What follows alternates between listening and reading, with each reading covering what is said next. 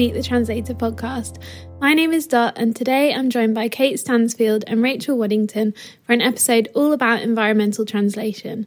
We're going to be discussing what environmental translation is, the motivations behind doing it, and challenges that come with it, and tips and resources for anyone who wants to specialise in the field. We'll also talk about ways to make your translation business more environmentally conscious and the value of sharing what you're doing online. Enjoy! Hi, Kate and Rachel. It's really great to have you both on the podcast today. Thank you for coming here. I'd love if you could give a little bit of an introduction about what it is you do and like how you got to where you are today. So, should we start with um with Rachel? Yeah, hi, and it's uh, thank you for inviting me onto this dot. It's it's really great to be here. I've been translating for sort of 20, 25 years now. I'm not sure quite how long. I started out with a degree in German and economics. I did a, a couple of stints in a, a, a little translation agency, and then I worked for a while in an engineering company. My focus is on renewable energy. And sort of from a technical point of view, I actually went back to the Open University and got an engineering degree about sort of finished that in 2016 so my focus in the environmental translation sphere is very much on the technical and on renewable energy. And I know Kate's got quite a different focus, so I think that's going to be really interesting to hear about. So yeah, that's me. Mm-hmm.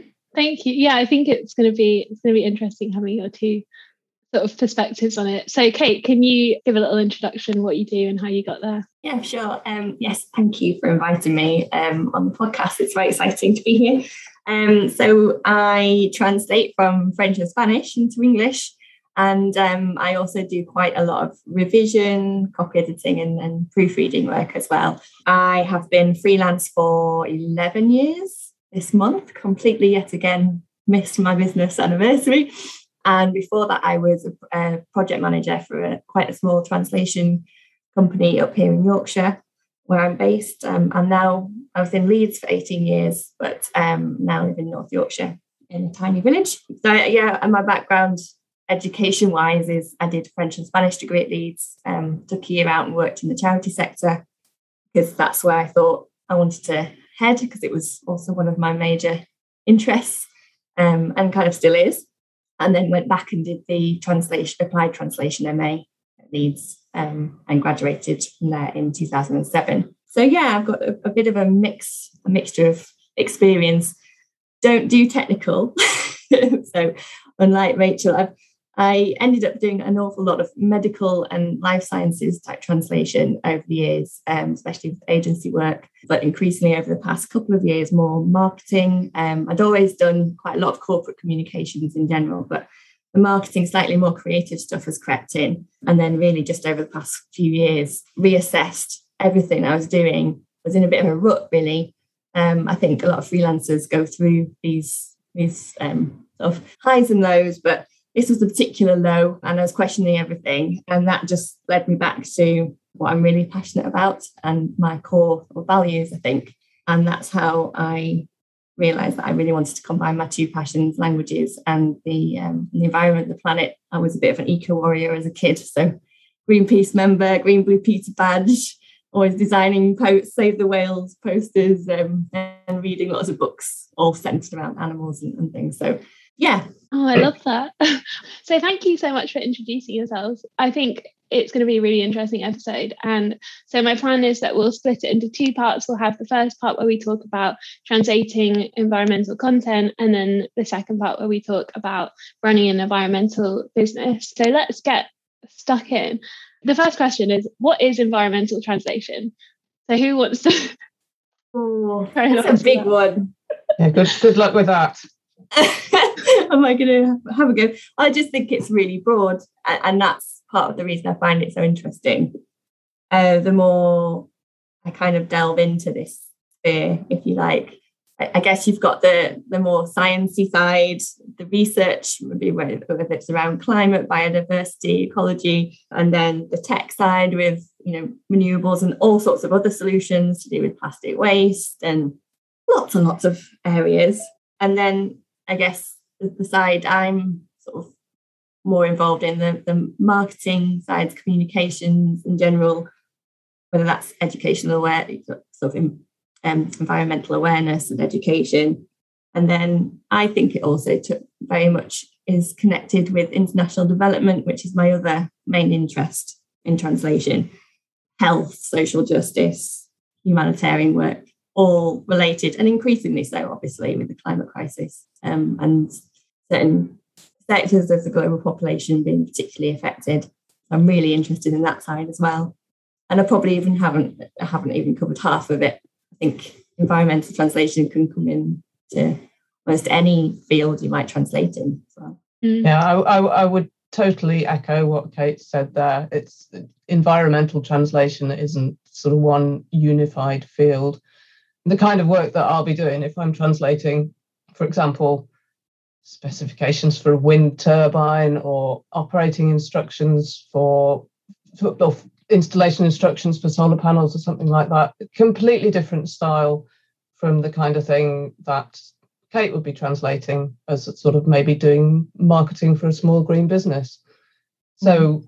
there isn't there isn't one environmental translation field. There isn't one kind of background that you need to have. It's just really, really broad, and it can depend where you're coming from, mm. what you end up doing. I guess it's kind of hard to. It can be hard to define maybe sometimes what you do. For example, with what you said about doing the technical things and like I've done a bit of environmental translation myself but it's things like blog posts and things that are quite like language that I can understand I'm not very good at like the sciencey side of things and the technical side of things but when you say oh yes I do environmental translation you can end up getting sent all kinds of different projects and you're like actually no not not that kind of thing. Like yeah yeah and I think um I think it's very important if you're you kind of heading into this able to kind of sit down and have a have a think about where your interests lie, but also the skills you already have, the experience you already have, because you might not feel like you're qualified or you have relevant experience, but then because it is so broad, um, I think defining that carefully will help you, as you say, not receive jobs that you're having to turn down because um, you don't have that technical experience. Mm-hmm. Um, there's plenty of other things that you can get stuck into. Yeah.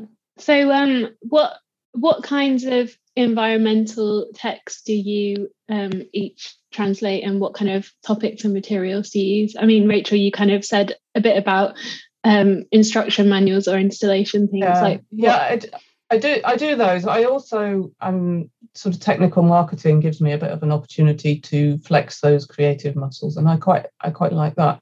I've also translated books about uh, wind power and solar power kind of a bit back in my past now. I haven't done anything like that for a while. But I quite like those texts where it's not just, you know, the dead dry, really technical stuff. But uh, and I, I also do general technical work. I'm not 100% renewable. I'd quite like to be, but I, I do a lot about railways, for example, which I suppose you could also kind of classify that as sustainable sustainable transport. It kind of fits broadly into that field. Mm. So, yeah, that's me. Mm-hmm.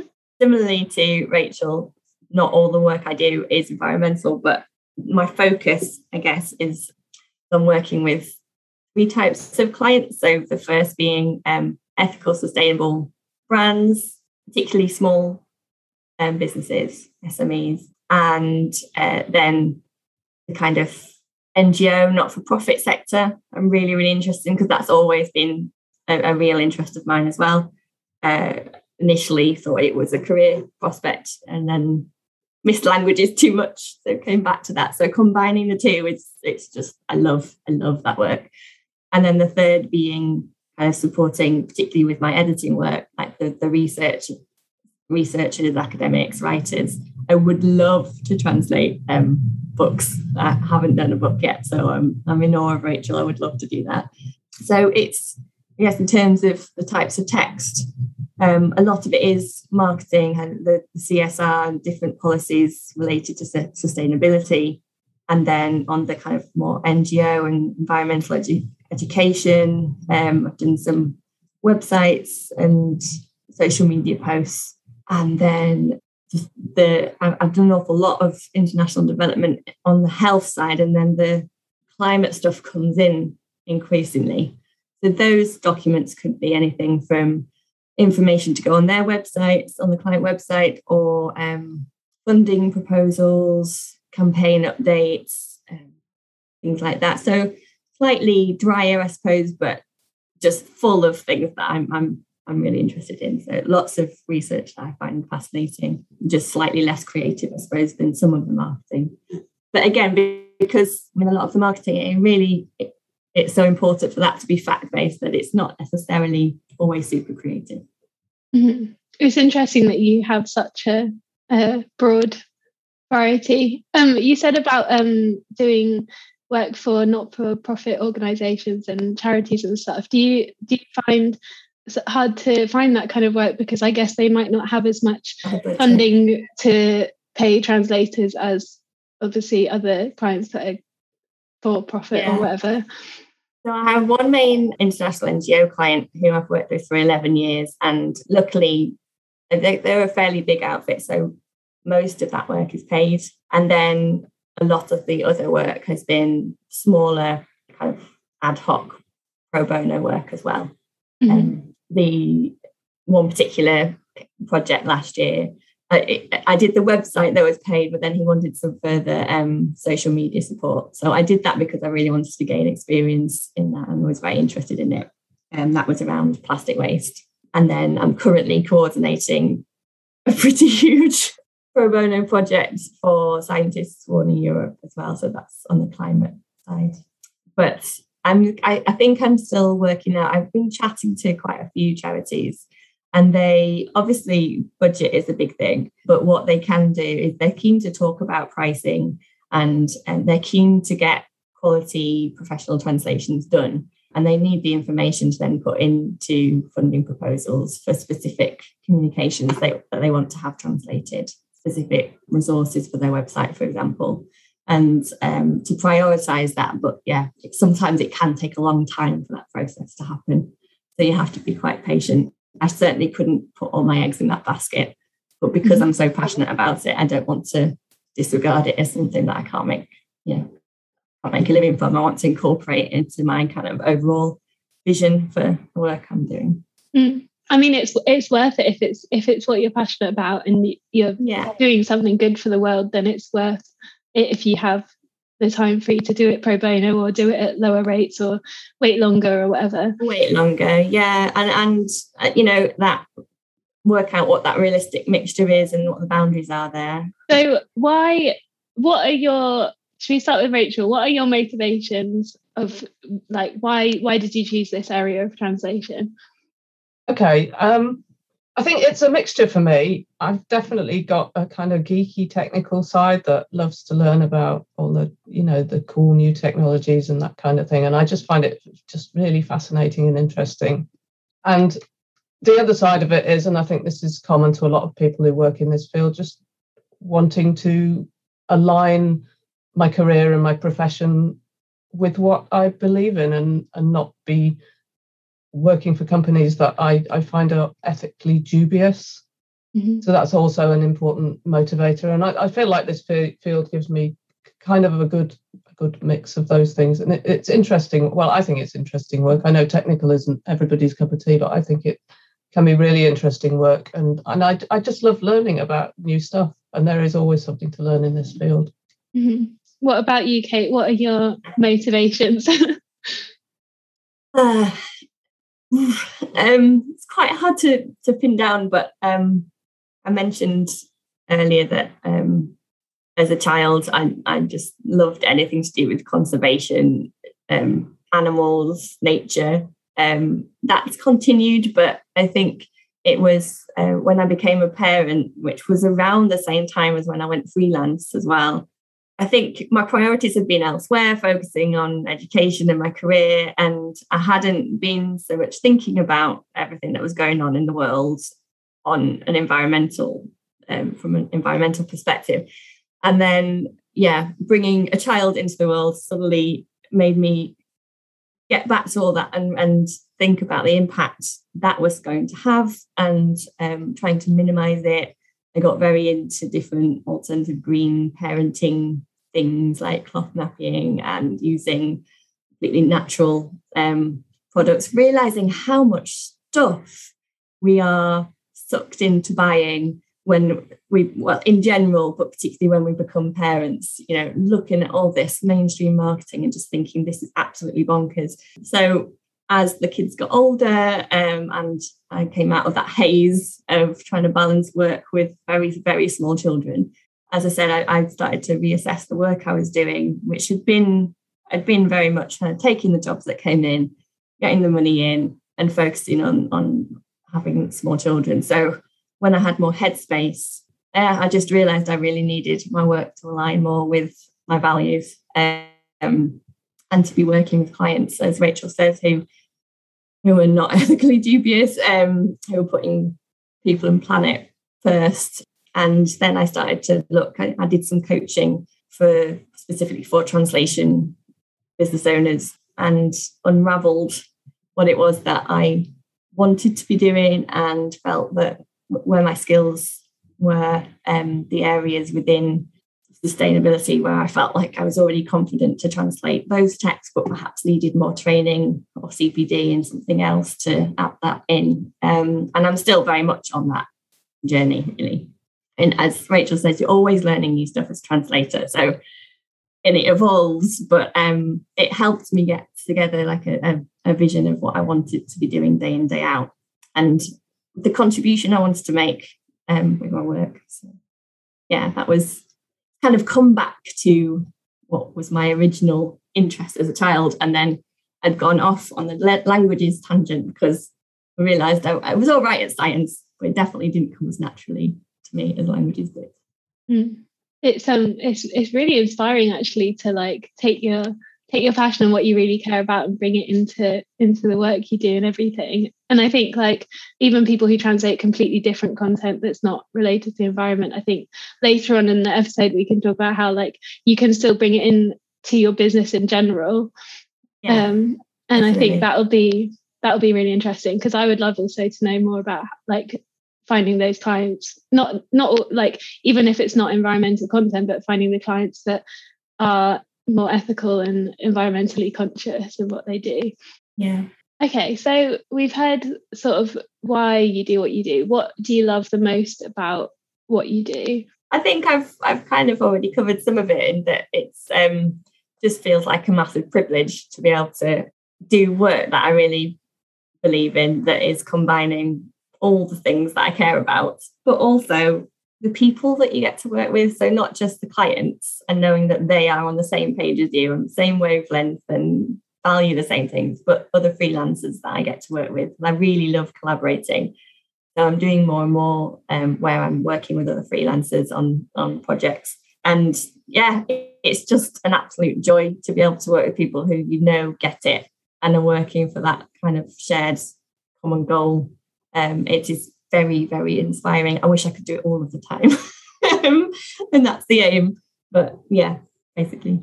Um, and and all of the stuff you get to learn. Like I couldn't possibly feel like I'd learned enough about our planet and how it works and how we can best protect it. So I, I would do that day in, day out. And if you can earn money while you're doing that effectively, it's just yeah, amazing. Mm. So what about you, Rachel? Um, well, I think also I have kind of answered it a little bit in in what I said before. I just think it's a really fascinating field. But mm. the other thing about it is there is no more important job in the world at the moment than environmental communications and putting that message across to the public of why this import why this is important, what climate change means, uh, what um, other environmental problems are all about, and, and putting that message across just just no more important job on the planet at the moment. It's so vital, and that that's not quite the work that I'm doing, but in the in those related fields, like the work that Kate's doing, just kudos to you because just so important, absolutely vital. Mm. I mean, it's the future of our planet, isn't it? Really? It's, yeah, absolutely. It, like every kind of, you can almost say that every, every single thing is comes under this issue because like nothing would exist if we like if we don't fight for it nothing's going to exist at all so. Yeah it, it, touches absolutely every aspect of life and i still don't think there are enough people who get that so if you can get that word out even more uh, well all of the time. I'm, I'm pretty sure everyone around me is a bit sick of me banging on about sustainability, climate crisis, but I won't stop because yeah, it's um it's everything and affects the entire world. So uh, yeah, just as everyone there's been plenty of banging on about COVID, so I think we need more banging on about the climate. And it's not always easy to do, is it, Kate? It isn't it's not always easy. You, you don't really necessarily all the time want to be that person that's banging on about sustainability and you shouldn't do this and you shouldn't do that. But yeah, it's so important that people talk about it and it yeah. doesn't just become something that nobody nobody dares to mention, which it yeah. kind of is a little bit. Uh, people are worrying about it privately in their own yeah inside their own heads, but not talking to each other about.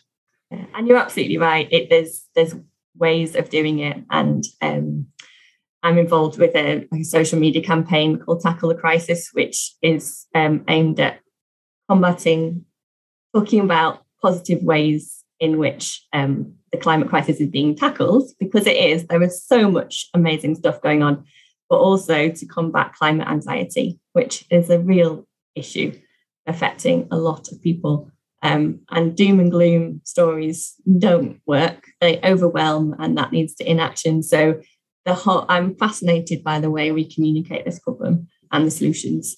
So, mm. yeah, that's an, an, additional reason why I'm really interested in, in know, find the work enjoyable because the the way we do that is really really important. Mm-hmm. I guess it's one of those things that like everyone has a different way of doing it and I think like sometimes when there's when it's spoken about and it's like you should do exactly this in this way and if you're not doing this then that's wrong or whatever but i think like everyone has their own ways of doing things some people might you know focus on getting doing loads of recycling or you know not buying things with plastic and some people might focus more on what they eat and that side of things or on you know there's so many different ways and i think like it's good to open up and talk about it more so that people can find the ways that work for them and do what they yeah, can. They because, plug into. Yeah, because I don't think there is like a perfect way of being 100% environmentally sustainable and like there's no perfect thing because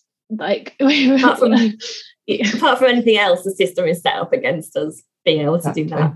Um, and I think we need to empower individuals and also businesses, um, each other as business owners, to look to look at the changes that we can make that do have a bigger impact than people realise, and not feel so just overwhelmed and and de- defeated by it because the system is, it, you know, it, it is hard to feel like you're making a difference in it because yeah, a lot has to change from them from all sectors.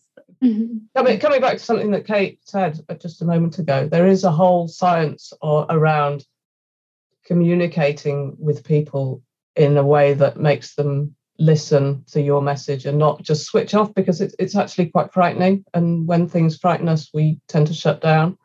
Mm. So just loading doom and gloom on people we know doesn't really work. But also, you don't want to sugarcoat the message too much so that people don't take it seriously. So so that is, I mean, I'm currently studying a master's degree in in energy sustainability, but there are people at my at the, the Centre for Alternative Technology in the Machynlleth.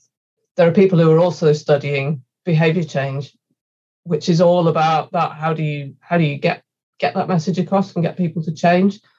And I think that's a really interesting field, and that's a, a definitely a field of specialisation for translators. I see people doing that on on LinkedIn that their specialism, and that's that's kind of what you're doing in some of your work, Kate, isn't it? It's like how yeah, do you, how do you related. how do you put those communications across in a way that makes people listen and, and pointing the finger at people and saying you shouldn't be doing that? Yeah, that's that's not what we want to be achieving. I would love to do that course. By the way, I've seen it. I would love um, to do um, that course as well. You can't, you can't all do all the courses. All of the courses, yeah. Mm. Um, yeah, behaviour change is fascinating. Um, there's a, um, I'm trying to get her name right. There's a lady on LinkedIn called Livy Drake who um, who does behaviour change workshops, and we've been talking about this lately with our locals. It's going slightly off the subject of yeah, environmental translation specifically, but as a local uh, I'm involved with a local environmental group um, and sort of network of smaller groups. And we're finding increasingly that we're talking in this echo, echo chamber of people who are already on board with all, all this. They, they have quite good basic knowledge, carbon literacy, and they are trying to do everything they can. And then it's reaching those other people, especially younger people and families and parents. They are super, super busy. They are probably really worried about this for their children, but I think there is that element of they're so scared that they're just switched off to it. And, and they're dealing with, you know, everyday life. So yeah, we're starting to look at some training for ourselves in behaviour change so that we can more effectively communicate.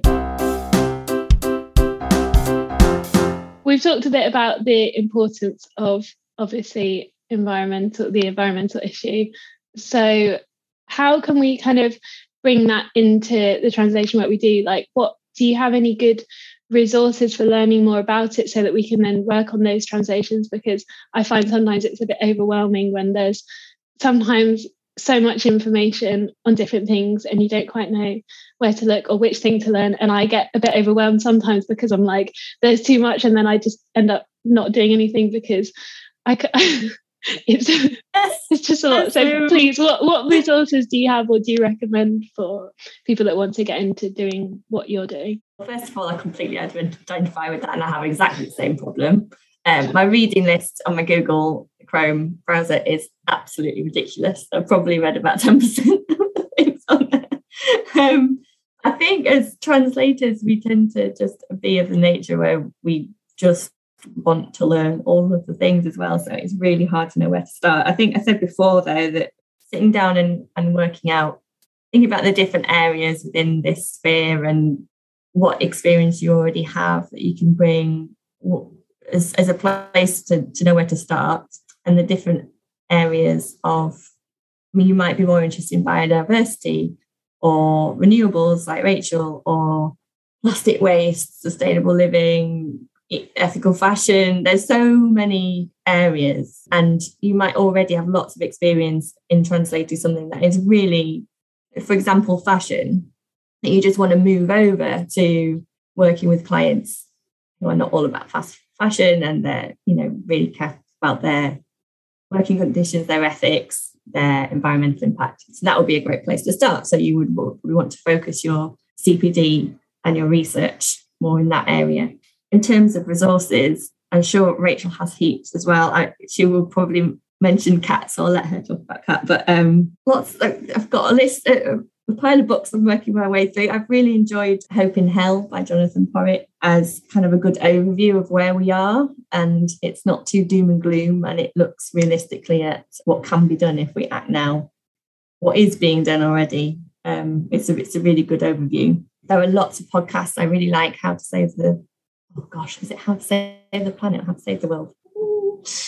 Can't remember, but it's fast, it's fantastic and it covers everything from there's an amazing episode on recycling and there's a very, very good one on electric vehicles, networking outside of the language industry and connecting with people in the field is because they will share, especially on LinkedIn, so many events and resources, articles, it's just like an endless stream, as you say, and it is overwhelming. That's why it's good to kind of try and pinpoint what, where your interest is.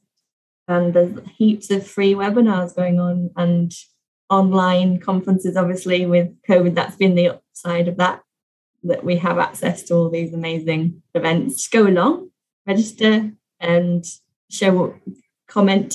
It's a good way of learning, but also networking. Mm-hmm. I've noticed that you shared a few of those through the because the, the ITI has a like a sub network for what's it called again the for like environmental translators, isn't it? Yeah.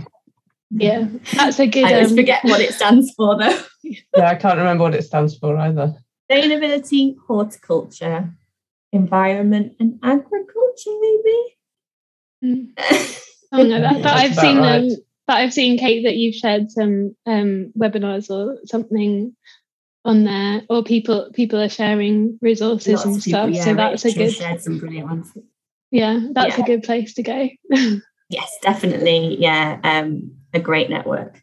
Yes, they're quite active on Twitter as well, but I'm not. I missed all that. so um so Rachel, what what resources do you have for people wanting to get into environmental translation and renewables and things like that? Okay, well it's like Kate said, there's just so much out there at the moment, which is absolutely brilliant. You know, webinars and resources, things to read.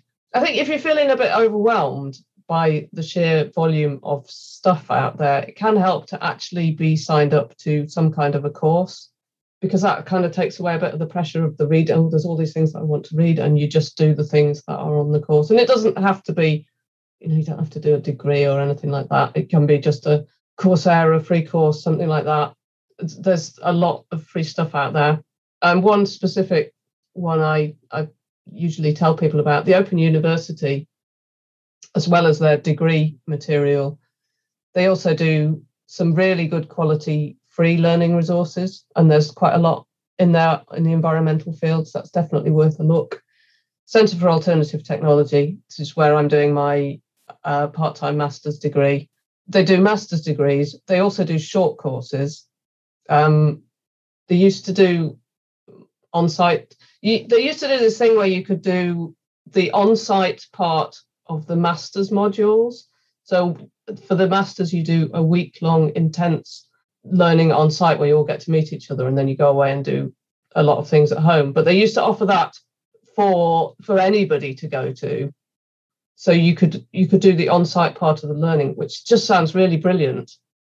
Now it's not running at the moment because of covid but i, I think they will be bringing that back. So that's something to look out yeah. for and they also have been doing all kinds of webinars. And one that i know kate's been to as well and i went to is it's called the zero carbon britain course, and I just thought that was so well oh, taught.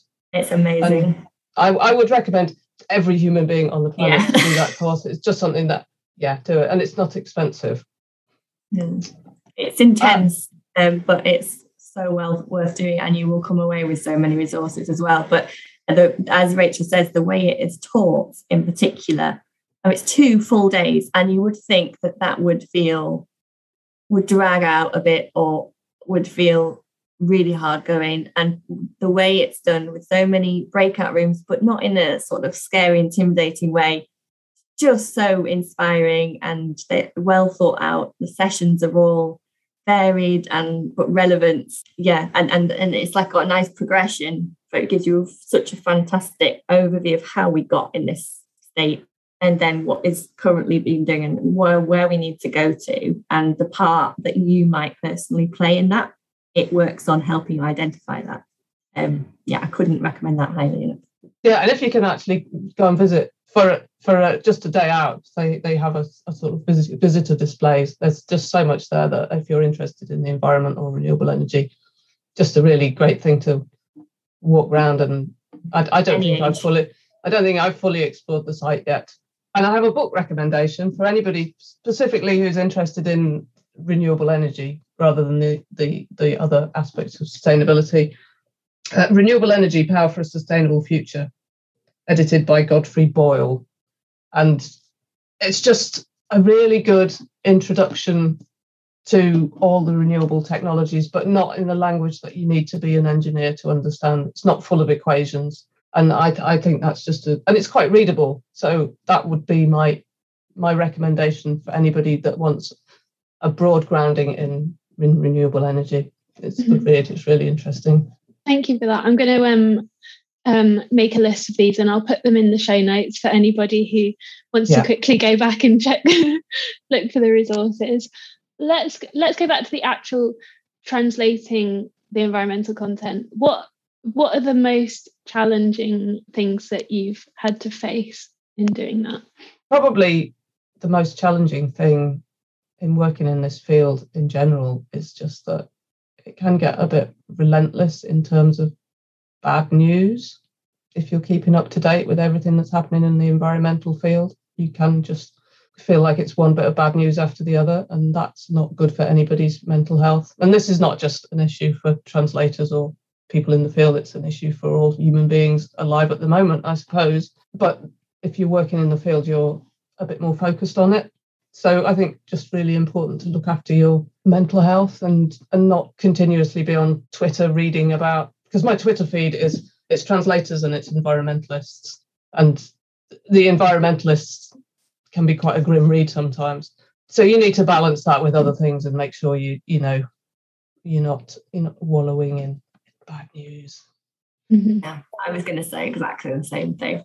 Probably all of that, and also in in terms of some of the clients I'm wanting to work with, we've touched on in terms of budget and and funding. Yeah, and those are probably the two biggest challenges. Actual translation challenges, I suppose, I've purposefully focused on in terms of the types of text, the, the text that I'm comfortable working with anyway. So, for example, that yeah, I, I don't tend to do technical stuff because well, I don't because yeah, it's it's recognizing those ch- challenges that you those boundaries that you would have anyway in any field.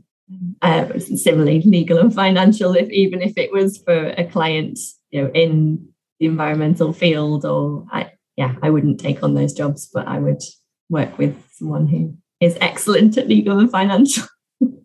yeah, I guess that's that's um, that's back on the thing of that it literally covers so many things and so many of the like because in this kind of podcast series I've been talking to different people about different specializations, but actually like a lot of them just overlap with each other. And last month I did a podcast episode with Nicole about legal translation. But like you've just said, and like she said as well, like that covers loads of things. And yeah. it could combine with this, it could combine with so many different things. And I guess that's the thing for all kind of translators is working with things that you're comfortable with. I think it's okay sometimes to have a bit of a challenge when you're learning something new and working something new, but as long as you're aware that you can still create like provide quality service. Yeah, that's a good thing to mention. So, going back to what you said earlier, Kate, about how you sometimes do a bit of volunteer work with it, mm-hmm. how do you how do you sort of get into that? Where do you where do you find it for anyone who wants to start off by doing that? Because I think sometimes a good way to get into start up your specialism or get into translation is doing the volunteer stuff first and then finding more paid clients. So how do you sort of find that and do that. I'm going to really kick myself now because I meant to look up the name, although I think they've merged now with, yeah. So, sorry, start again.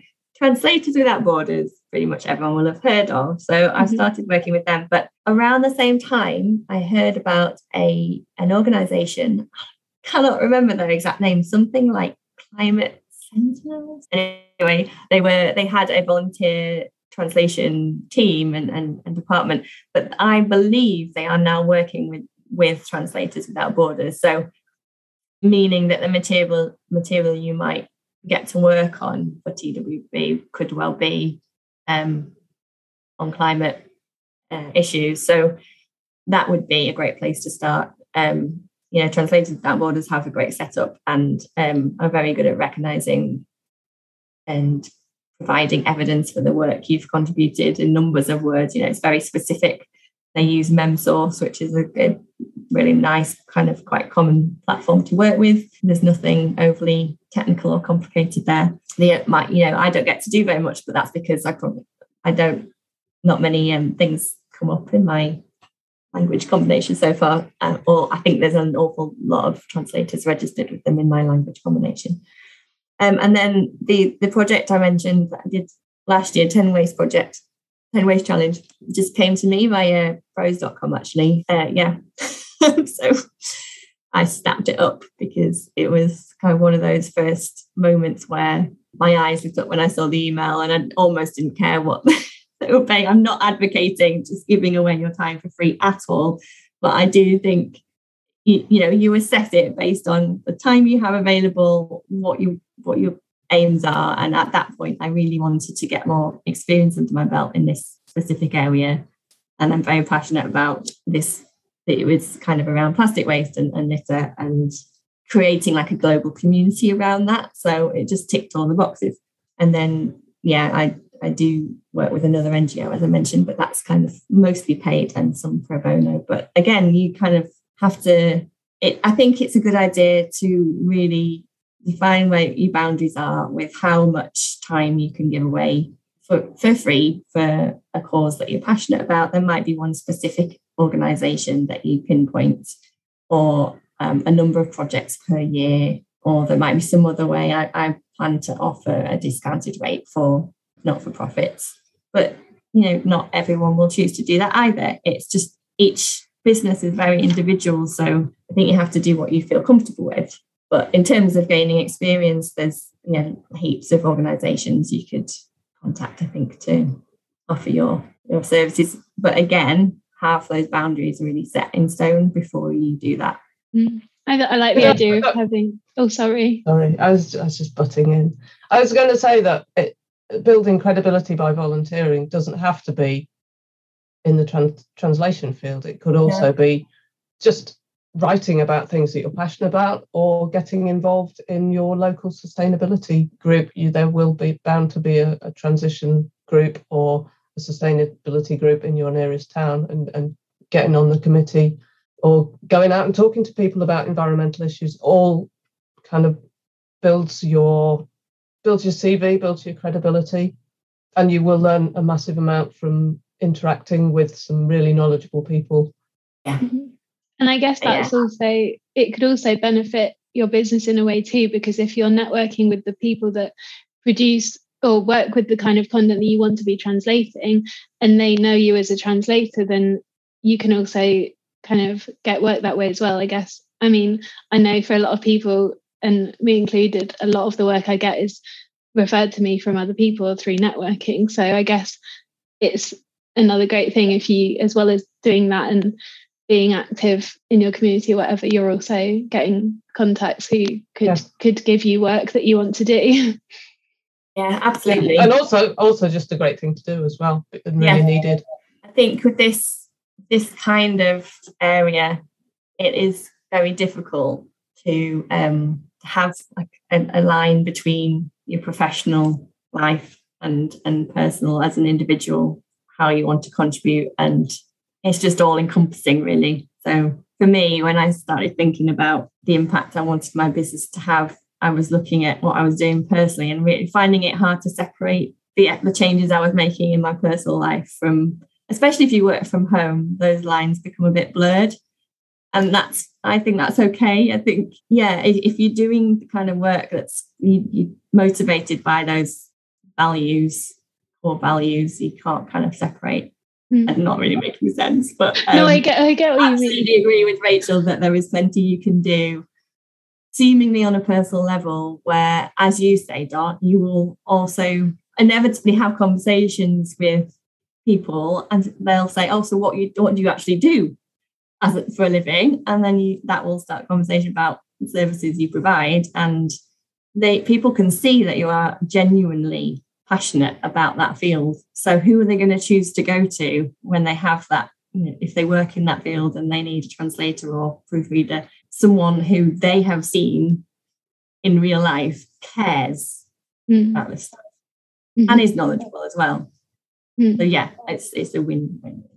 Yeah, and I guess like especially as as freelancers, um, most of the time like we kind of are our business. Like everything yeah. when a when a client pays us for some work we do, that money goes straight to us and goes into whatever we're doing. So like anything we do in our personal life, whatever we spend that money on, is also relates to like that's we've got it through the business. So it's kind of like it kind of all like goes through because I feel like when you look at like a big company, if the company decides, okay, we're going to send off some people to go and do this event or we're going to do this or whatever, they kind of put those personal things or they decide, okay, the whole company kitchen is going to be vegan or something.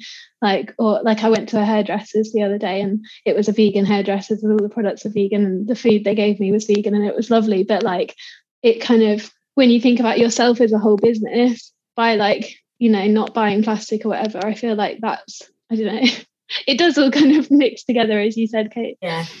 Yeah, yeah it does. It does. And um, down to, you know, you're using a lot of electricity in your working life in your home, mm. but it's relevant, therefore, where that electricity comes from.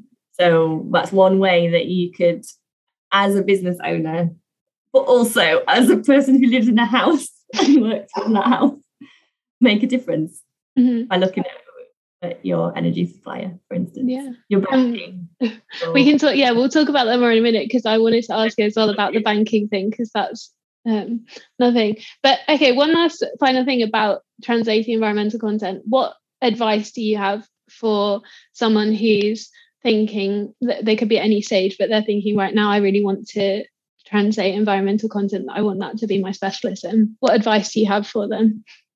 I'm going to say, first of all, it's not enough to say I want to be an environmental translator, as we've talked about. You need to think about what what what am I going to bring? What what are my strengths? Who is my ideal client that I'd like to work for, or ideal clients? What kind of is it going to be chatty blogs and marketing? Is it going to be more technical stuff? And then become an expert in that field by going out and doing some of these sort of wonderful CPD opportunities that we've talked about. And it's never been easier to kind of get in touch with your ideal client than it is at the moment. They're all there on LinkedIn. And I know Kate is absolutely brilliant at, at using LinkedIn to sort of present herself and what she's doing. I'm, I'm, I'm not such a great marketer. But yeah, sort of a combination between building the expertise and then putting yourself out there and being visible and letting everybody know what you're doing because there's no good doing things that nobody can see. So so be visible and social media can be very helpful. I couldn't add anything there. Rachel's covered it all and and particularly that last point. Talk about it. You know, I think so many of us freelancers feel like we're bragging or, you know, we're not natural. A lot of us are not natural marketers. I'm definitely not. It has taken an awful lot of actual personal development. I don't particularly that phrase, but as well as CPD that breaking through the fear of um, showing up online and talking about what you're doing, which so often think, oh, nobody cares about that. But how else are they going to find out about what your values are and how how you are, yeah, how you present yourself, but also what you're actually doing? Talk about it all the time, and it, not just because it's going to help you reach your ideal client and communicate with them, um, but because it will inspire other like-minded people um, business owners not necessarily just translators it, it's really important i think that we inspire each other that we support each other in um, this kind of whole tackling all of the environmental issues we're facing as um, just a can i throw in a stat as well? 99.9% of the business population in the uk is made up by small and medium sized businesses. So we are not what we do matters and I think we have more power than we realize. So yeah, talk about what you're doing. Mm, I love I love that. And do you know what I've actually you've actually made me want to do it as well because like I do a lot of things like personally like I don't I don't really shout about it but I I eat vegan and like I do little things at home and but I feel like I don't I always feel like I'm not doing enough to start talking about it because I'm like scared that people are going to be like oh but you I don't know you buy this or you do this because it's I know if I if I like eat avocados or something, I try not to do it too often because I know that that's not necessarily um you could talk about okay, that you could talk about how it's it's not easy making those choices but other people will relate to that mm-hmm. and the more we talk about it you know that we can break it down and and help other people realize that a making any change in the right direction is positive but also b please don't judge each other if you're not if we're not getting it perfect because that again like the fear thing will just mean mm. people are talking about it what they are doing the good stuff that they are doing mm. um and there's an awful lot there dot so yeah share it and also that we think it's not related to our businesses but as you say we are our business so mm.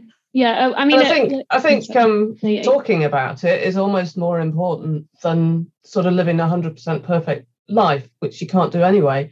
But if you're talking about it, that that brings it in the potential that you could have influenced a whole range of other people to make changes to their lives. So just having those conversations really, really important around around when we were sort of back to the climate change now rather than promoting your business. But mm-hmm. yeah. Yeah. Don't don't don't be afraid of of, of starting those conversations. I'm definitely you, I've de- you've definitely changed my mindset with this with this because I'm I'm that kind of person. Someone when I found out about like how avocados are farmed and everything, I was like, right, I'm just going to plant my avocado seed. I'm going to grow my own tree and eat my own avocados.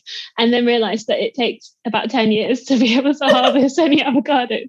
So I've got my avocado tree growing, growing over there. And I think I saw like, you talk about your avocado tree. Um, so I was like, right, either either I I'm gonna have to buy like avocados occasionally, or I just won't eat them for ten years until I start growing my. so Oh, you can get really bogged down there in the detail, and uh, yeah, I think um, if we start those conversations, it helps other people not be as bogged down. Yeah, yeah. but uh, yeah, as you said, we can't we can't be perfect at it anyway. I think as long as we're all just doing doing what we can do and learning learning what we can learn and everything should we kind of go into the next section of the podcast where I want to talk about running an environmental translation business or at least making more environmentally conscious decisions because I don't know if like like with what we said about not being perfect, I don't know if there's a hundred percent environmental perfect business, but the kind of what decisions we can make. Shall we start with um, the kind of clients that we work with? Because I think as much as that's still about the previous section, it's still like I think part of running our business is who what clients we work with and the ethical and environmental sort of values that our clients have. What do you pay attention to when you're looking for those ethical environmental clients or if somebody contacts you and wants to work with you? Because I know, especially with like fashion and other things, that there is kind of greenwashing that goes on sometimes. So how do you actually analyze them and figure out if they're someone you want to work with? I've been thinking about this quite a lot lately, but I'm not sure I have any answers, um, I'm afraid. But as you say, I think being aware of greenwashing is as important when we're um, in, in terms of the clients we're working with and selecting those as it is as, as for us as consumers or um, as it is for businesses looking at their own suppliers or service providers. So, yes.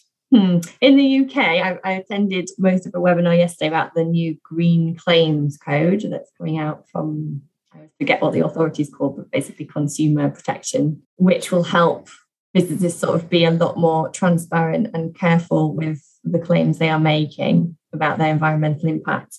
And I think we can, there are tools such as that, such as certifications that we can use as um, translators to vet in similar way you might do kind of your due diligence in terms of payment practices. I think we need to incorporate that layer of due diligence in terms of the ethics and sustainability of the people we're working for. But what came up yesterday was quite interesting that I my ideal client is not a large business. It's a, much smaller. So they actually find some of the certifications and the processes not affordable. So they can't have the same access to those. So that makes it all a bit more complicated as well. It's difficult. It's particularly difficult, I think, if you do agency work, which I still do, far more difficult to assess the whole, you know, right along to the end client. And I have found myself translating marketing things that I find really interesting, kind of CSR stuff, not least because it teaches me an awful lot and it teaches me a lot of the terminology. But then I do find myself wondering how much of this is greenwashing, which I have a real problem with. And I'm still, to be honest, trying to work my way through that and work out how. Uh, short of, I am trying to move away from doing so much agency agency work. So I think it'd be easier working with direct clients. Mm-hmm. Uh, yeah, but I'm really interested to hear what Rachel has to say because it's a real conundrum. Yeah, and you you do the, get this in sort of the renewable energy world as well, where you get like the the oil companies are sort of moving into renewables, but in quite a small scale way, but sort of making a big song and dance about, oh, we look how green we are, where actually, you know, they've got two turbines and they're drilling for oil in the Antarctic. So yeah, that's that's not something that I would want to get involved in promoting that. But I mean, it does get quite complicated, sort of, because a lot of these companies are sort of the same com- branches of the same companies. The the the renewables companies and and the the fossil fuel companies not necessarily different so yeah i don't i don't really have a particular answer to this question either but it is something definitely worth thinking about because you can go into environmental translators translations with the best will in the world and just end up translating corporate greenwash for sort of really quite unethical companies. So, so definitely one to bear in mind. Yeah, an important important area.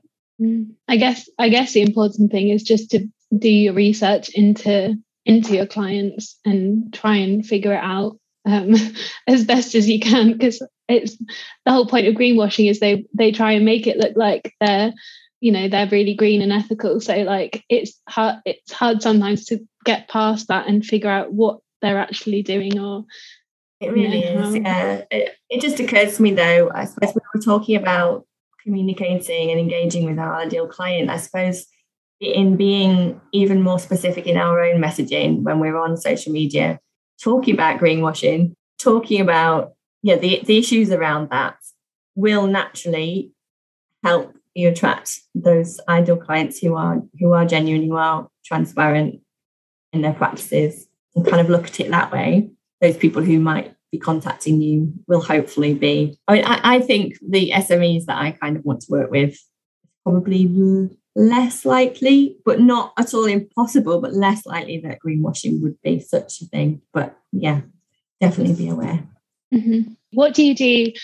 Um, say you get contacted by a client or even a client you already work with and they contact you about a project and it doesn't align with your ethics or you don't agree with working with that client how do you how do you turn them down i don't think i've i've ever said to anybody i'm not going to do this because i don't agree with the ethics and it, it's not something that really happens a lot because sort of the field i'm in dictates the kind of work that i get to an extent if it i would probably just say this isn't my field i don't think i would go into sort of criticizing the company because everybody's sort of opinions about those things are different. I don't don't really see the point. So yeah, and I I, also try not to do the um I'm too busy because then cli- client clients have a habit of coming back and saying oh well when could you do it for? So it's probably yeah. probably better to just say I don't want this this is not my field is probably what I would say. Mm-hmm. Yeah, same. I've actually got a client who I started working with because I didn't really probably think it through. And the project I got sent was again, as I said before, some into well a sustainability policy and I just found it really really interesting but then as I started translating more of their jobs and it's in the fashion field so it's, it's kind of you know there were sketchy areas but realistically I think it's important to talk about similarly to not really being able to achieve perfection in your kind of own environmental impact as, a, as an individual. This particular client I'm now phasing out, but also they've been quite important in me being able to get through COVID and feed my family. So it's not always black and white, and um, I don't feel great about it. And that's why I'm making efforts to kind of fill that gap. But yeah, I'm not really comfortable.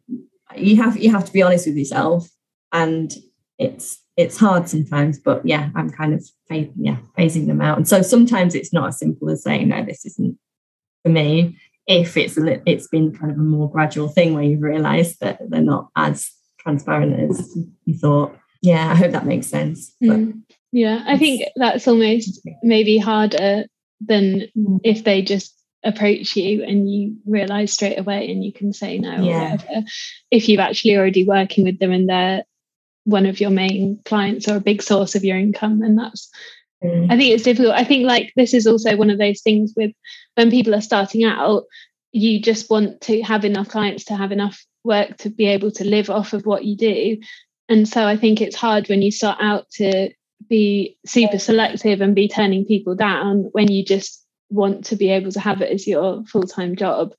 So yeah as you said it's just not black and white.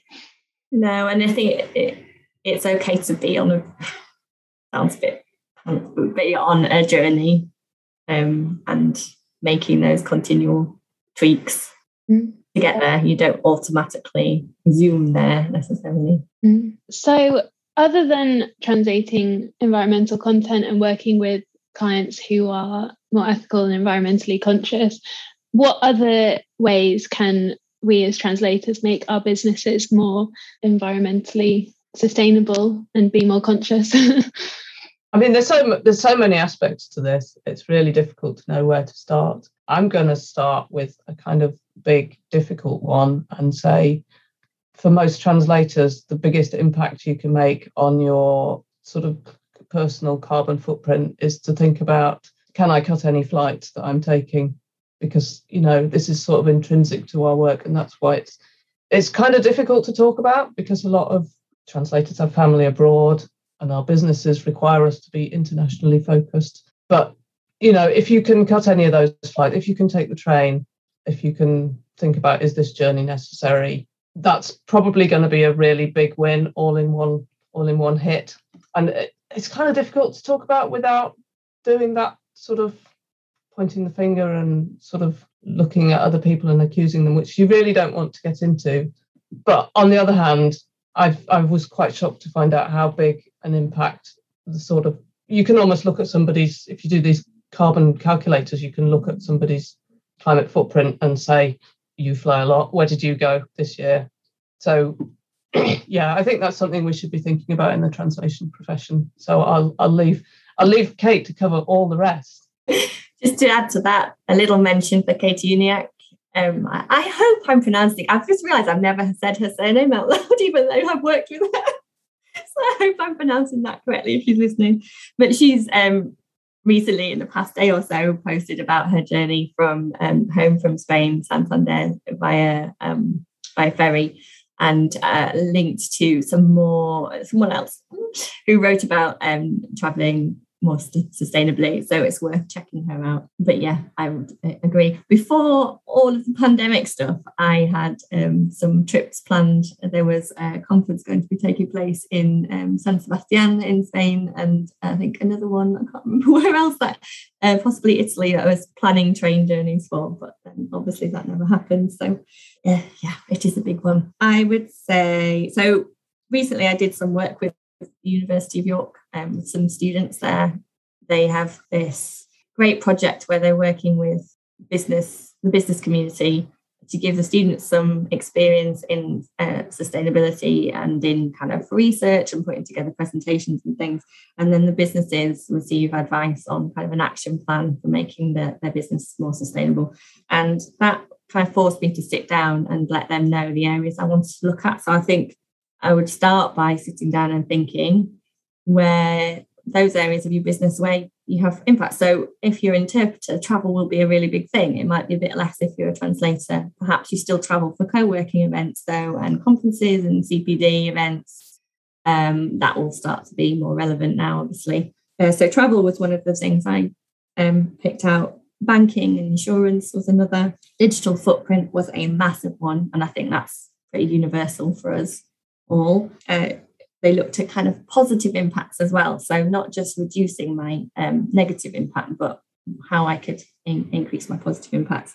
That's kind of in, in my local community, as we've spoken about. And then offsetting and tree planting, because I was quite confused about that. I think that's quite difficult to know where's going to have the, the best impact. There's more coming out now about how tree planting is not a silver bullet and it needs a lot more thought and attention given to it. Where what trees where, you know, how long are they going to take to to get to a point where the actually the carbon sequestration, is that the right word? um, is actually effective. And then utilities, energy. So I looked at those areas, but yeah, di- digital footprint in particular, 3.5% of global emissions come from the IT, communications, and tech sector. So, both from manufacturing and distributing our hardware, but also the energy involved, the electricity involved, and the cooling of data centers is a massive, massive thing. So, four grams of CO2 emitted with each email we send, but um, probably could be a lot more with all the attachments we send as freelancers as well. So, it's worth looking into. Email is a good place to start. Where your subscriptions are do you need all of those now? Can you unsubscribe to some emails? We all receive far too many. We have a real clear out of our inboxes. Can we email less can we instead of using attachments um the link to to google um, google in itself is their um their data centers are apparently green um, and apparently it's the best way to have kind of to work in the cloud. Look at our websites the images on there, our site speed, everything affects the digital footprint of our website, look at green hosting. So there's an awful lot there within just that area of digital footprint um, that we can start with. Yeah, renewable energy suppliers for the home. Where do we get our equipment from? Can we use refurbed? Like my laptop's a refurbed laptop rather than new.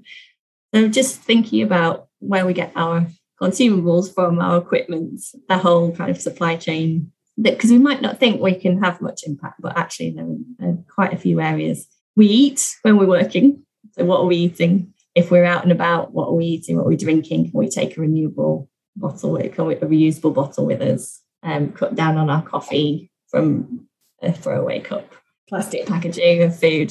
That's I'm now commuting commuting to Leeds once a week. So that's actually taken quite a lot of thought and planning that I wasn't used to. Not really leaving the house very much to take a meal with me. Otherwise, I find myself starving, and there aren't still aren't that many great alternatives in a large city um, that don't use plastic waste, uh, plastic packaging. Yeah, banking you mentioned, um, pensions and pensions. Yeah they the students looked at the banking for me. Unfortunately, I totally forgot to ask them to look at pensions, so that's still something I'm investigating. I don't know if Rachel has more info it's, on that, but I don't, I don't, and I, I still need to look at my pension, but that's something that I've become aware of recently, and it's sort of one of those things I don't think people think of is, is where is your money invested, and yeah. yeah. I um, think I've heard of PensionBee having a um, green option and in terms of banking, this will obviously depend on where you're based, but in the UK, Trio, Triodos, Triodos, I don't know how you pronounce that, is a very good one. They have both personal and business banking options, nationwide rates quite well, and the cooperative bank. Um, and a couple of other building societies, quite often they're a little bit better on that scale.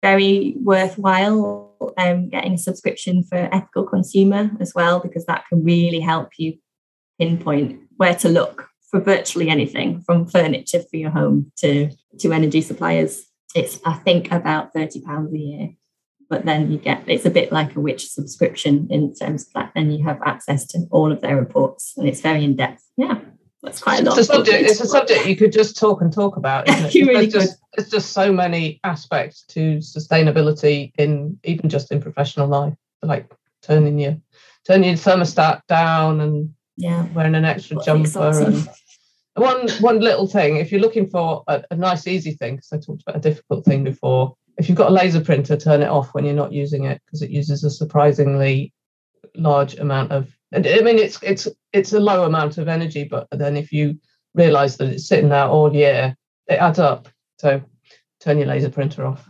Mm, something I'm quite bad at is switching your laptop off fully, like shutting it down.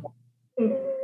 Um, LED light bulbs too can make a massive difference. You've got a desk lamp or in, in any any lighting in your home, actually, yeah, uh, you'll see a big drop in the energy usage there. And I suppose with Rachel, again, you'll probably know more about this than me, but energy suppliers, um, as you mentioned, greenwashing and ethical consumer again can help you research that and um, yeah that's that's getting more difficult at the moment isn't it? Because they're yeah. all going bust unfortunately. Yes yeah. it is a bit complicated at the moment but yeah um it's this whole thing with just buying and renewable energy certificates is it yeah, we yes. bulb. There, there, there, are different there are different levels of greenness or in in green energy suppliers, and I should have I should have looked that up to tell you more about it. But but just just check them out and do the research when you sign up for a, a, a green energy supplier because they're not all equal. Mm-hmm.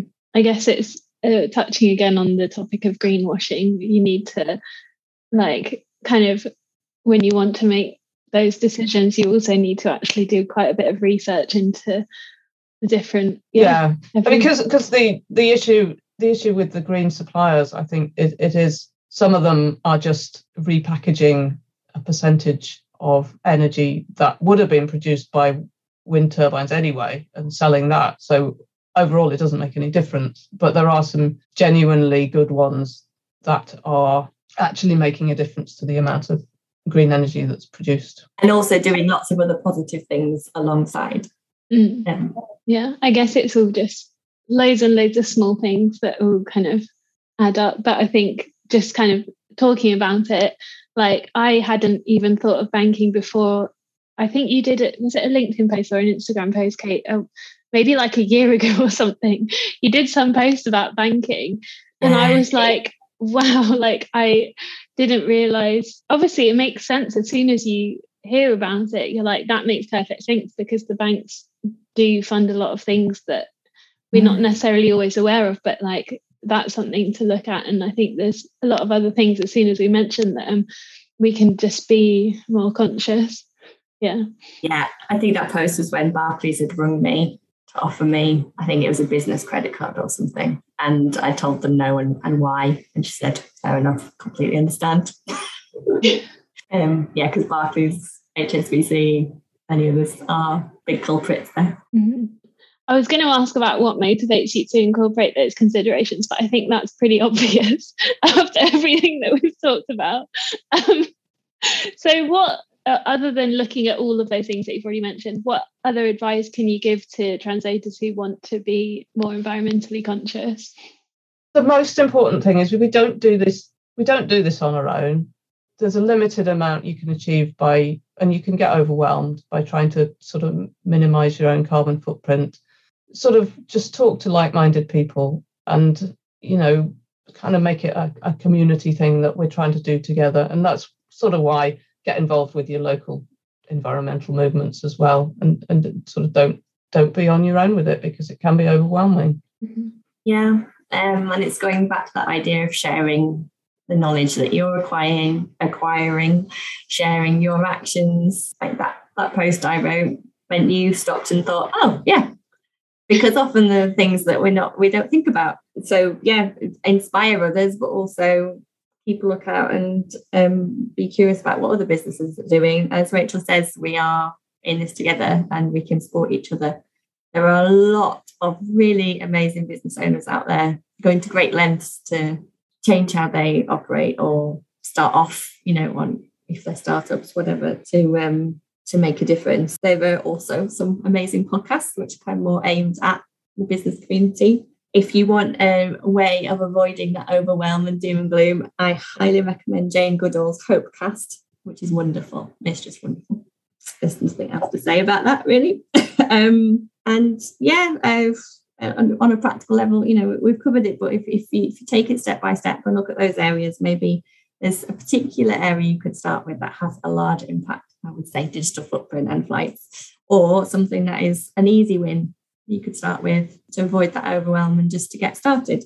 And there are lots and lots of tools online too where you can um, calculate your, your carbon footprint and some are aimed at businesses particularly there's lots of information online where you can really start to measure if you want to go down that line and, and as a baseline look at where you are now and then you can see your progress in a year's time and not try and do everything at once. I guess I mean it's a journey really, isn't it? We're all just on a journey yeah. doing doing what we can. And I think it can get overwhelming when you suddenly are like, okay, I need to do make all of these changes. But I think, like you said, look, if we're looking at the the main ones and focus on it bit by bit, if we're slowly making a difference, I think that's um the other thing, if you're a member of an uh, a translators association or any group really let them know that this is something that's important to you because the changes that we make together are more powerful than the, things you do on your own uh, yes that um there may be something coming up in february hey along those lines yeah um the iti has uh, made a, its climate pledge and um I'm not sure I'm not a CIOL member, but um, yeah, absolutely. Um, professional, more and more professional bodies, I think, will be getting on board with this and helping their members work out where to start and do it together. Oh, that's that's really great. Actually, I'm excited to see what's that well that's all about.